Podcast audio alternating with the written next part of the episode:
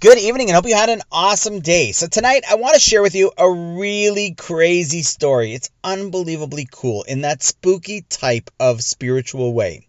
Now, I'm specifically sharing it because as of late, there have been a lot of people that I've been davening for and even asked to daven for. And I want you to know that davening to Hashem it's not a Hail Mary.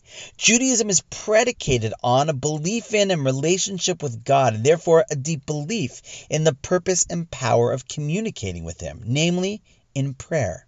Now, I've seen miracles unfold with tefillah, and I'm certain that some of you listening have as well. So, to give you a little extra chizuk, strengthening in this, you gotta listen to this really short but powerful story. Now, one of the great rabbis in the previous generation was Rabbi Yisrael Yaakov Fisher.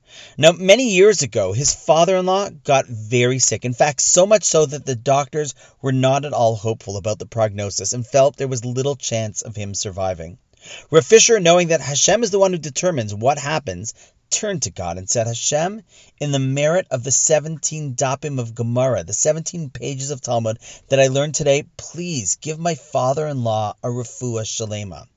Shortly thereafter, his father bounced back. No one could believe how fast he started recovering. It's cool, right? No, we haven't even gotten to the cool part yet. Not only did he get better, but it seemed like the 17 pages had tremendous merit because this man, who seemed to be in a desperate state that very day that the prayer was offered, ended up passing away. 17 years to the exact day.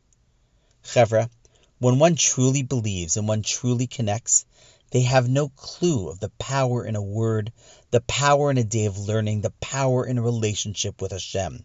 There's always someone that could benefit from our tefillot, from our prayers, if we believe in their power. So don't ever hold them back. And on that note, wishing you an awesome night, and I look forward to seeing you tomorrow.